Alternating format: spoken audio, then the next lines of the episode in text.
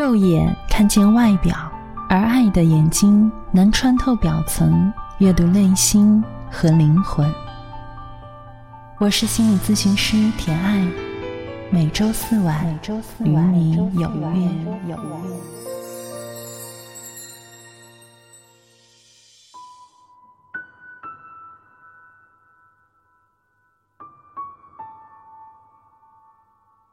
心在这里，爱在这里。亲爱的，晚上好。我是心理咨询师田爱，依然在每一段晚约时光带给你最温暖的陪伴。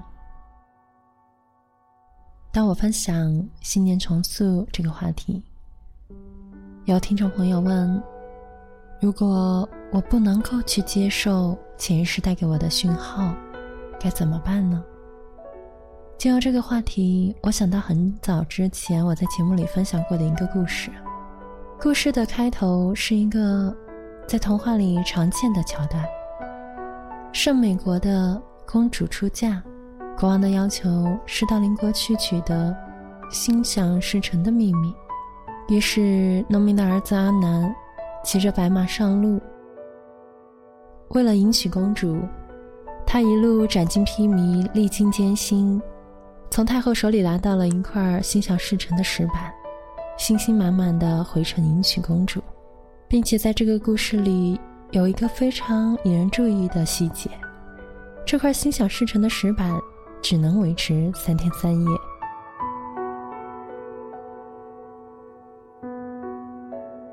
所以在张德芬老师这一本《遇见心想事成的自己》，最后他要讲的是，阿兰在最终的经历里发现了心想事成秘密真正的创始人。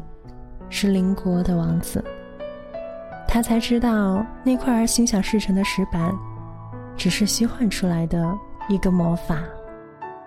而事实上，当他真的有机会要去迎娶公主的时候，他却梦见自己被追杀，过得痛苦无比。潜意识中，梦里出现的却是另外一个跟他一样是非常普通的女孩，所以。在这本书里，最后要去告诉大家的是，一味的去追求心想事成的那份动力，为什么这份动力不会持续太久？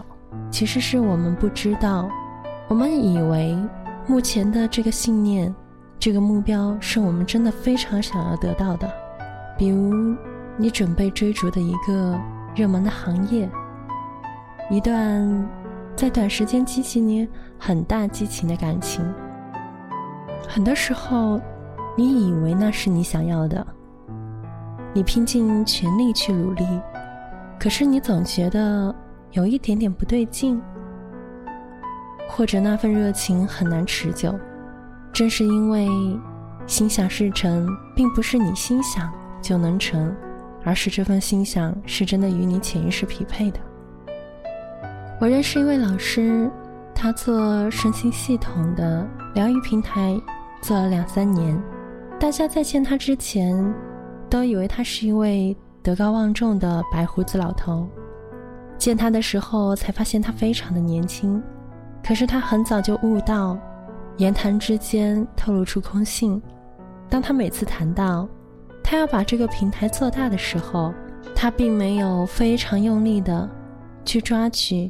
吸引外在的支持，而是单纯一种发心。因为他说：“水到而渠成，当你的力到了那个点，自然会迸发。”在上两章里，我跟大家提到了信念重塑的前两步。你要想去相信什么，首先得知道你现在正在相信什么。所以，建立新的信念，你需要去松动。固有的限制性信念，而经过第二步，你筛选、区别了真正让你感觉到有激情、有温度的信念，来到第三步，你需要去验证真正能够行之有效、强而有力的信念，要通过两个方式去甄别：第一，观察环境范畴，这意味着你要考虑你所处的环境。去遵照一个大前提设立信念。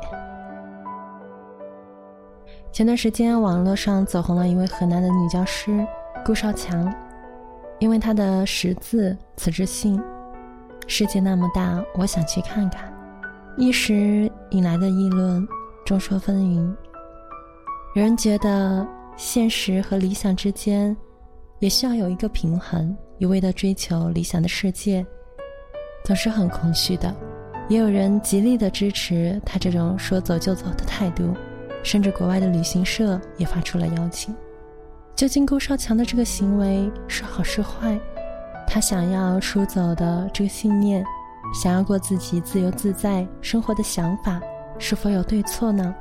我记得很清楚，他说到自己十多年的教育生涯，觉得很满足、很快乐。我想这是最重要的。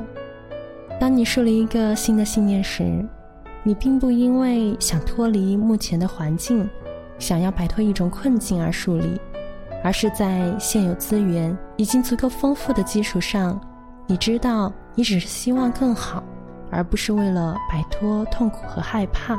这样的信念能够顾及到你自己、他人以及环境，同时不要遗漏了在你潜意识里发出的信号。如果说你不能够接受自己潜意识所发出的信息，我想你可以问自己三个问题：第一，你确定你所接收到的信号是潜意识真正的想要告诉你的信号吗？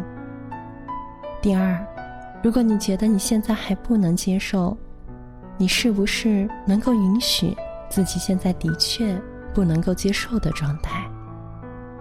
第三。对这样的信号你无法接受，那么有一个你愿意接受的信号和声音，会是什么呢？当你去明晰这几个问题，去审核你的信念，也许你会找到一些重组的方法。我的一位国学老师曾说过：“厚德才足以载物。”真正属于你的信念，应该是激励你不断的去上进。而不是拖着你越走越累。下一期节目我们会去聊到信念重塑最后一步，这也是最为关键的一点。你需要去看到信念真正的变成事实。我是甜爱，下一期不见不散。